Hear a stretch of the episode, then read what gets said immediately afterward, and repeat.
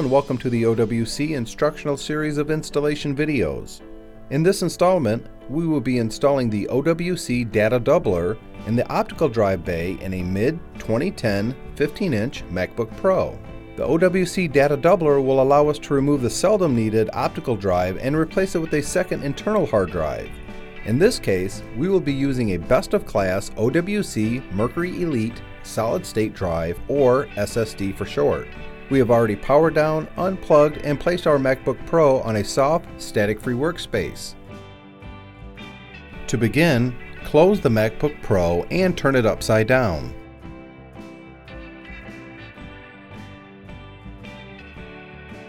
There are a total of 10 Phillips screws we need to remove from the bottom of the MacBook Pro. We will begin by removing these three screws as they are different lengths than all the other screws.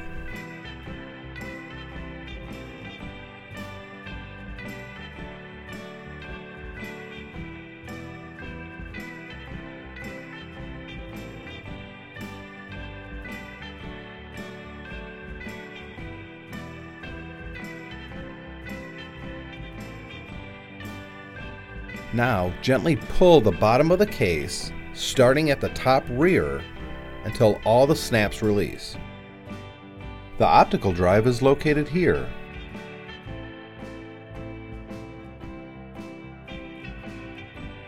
To remove the old optical drive, we first need to disconnect two cables using our nylon pry tool. Gently pry up here until the cable pops free. Repeat for the smaller cable. Remove this small Phillips screw by the fan.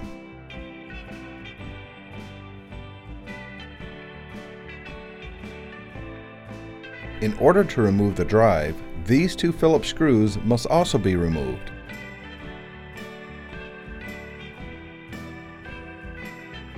Once the two screws have been removed, gently slide the module over until you are able to see and remove this Phillips screw underneath it. Do not break any of the wires. The final Phillips screw we need to remove is located here.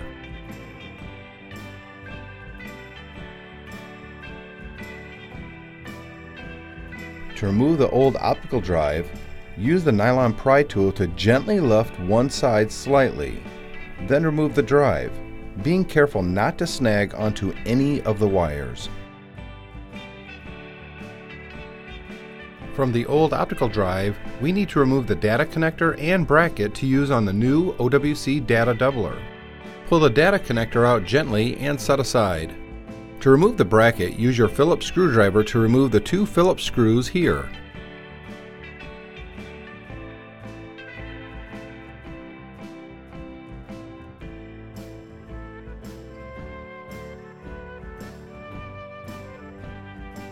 The OWC data doubler can use any 2.5 inch SATA hard disk drive. We will use the much faster and reliable OWC Mercury Extreme SSD. The easiest way to install the SSD drive is to lay the data doubler like this. Align the SATA connectors and push the connectors together. We will use these two holes to attach the SSD to the data doubler using the two Phillips screws provided.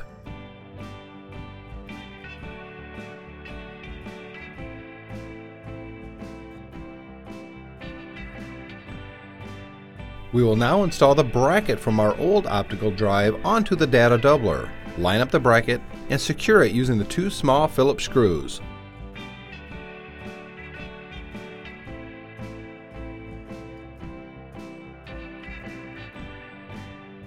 Now line up and plug in the data connector.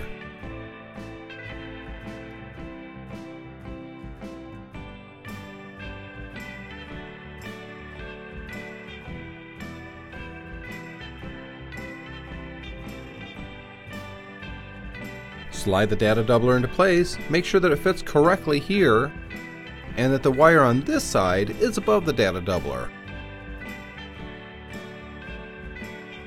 Install this Phillips screw next to the fan. Now replace this Phillips screw. Install one of the small Phillips silver screws that came with the data doubler here. Line up the module and install the two screws. remembering that the longer Phillips screw goes here.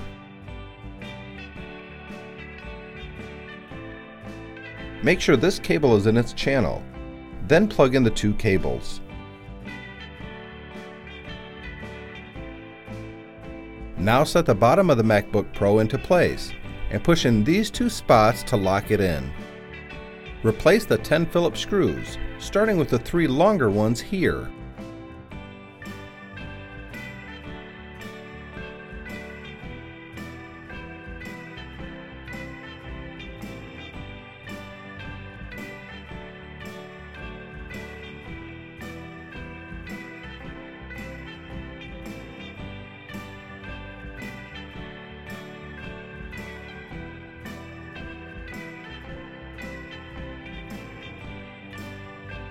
You can now turn your MacBook Pro over, open it up, and turn it on.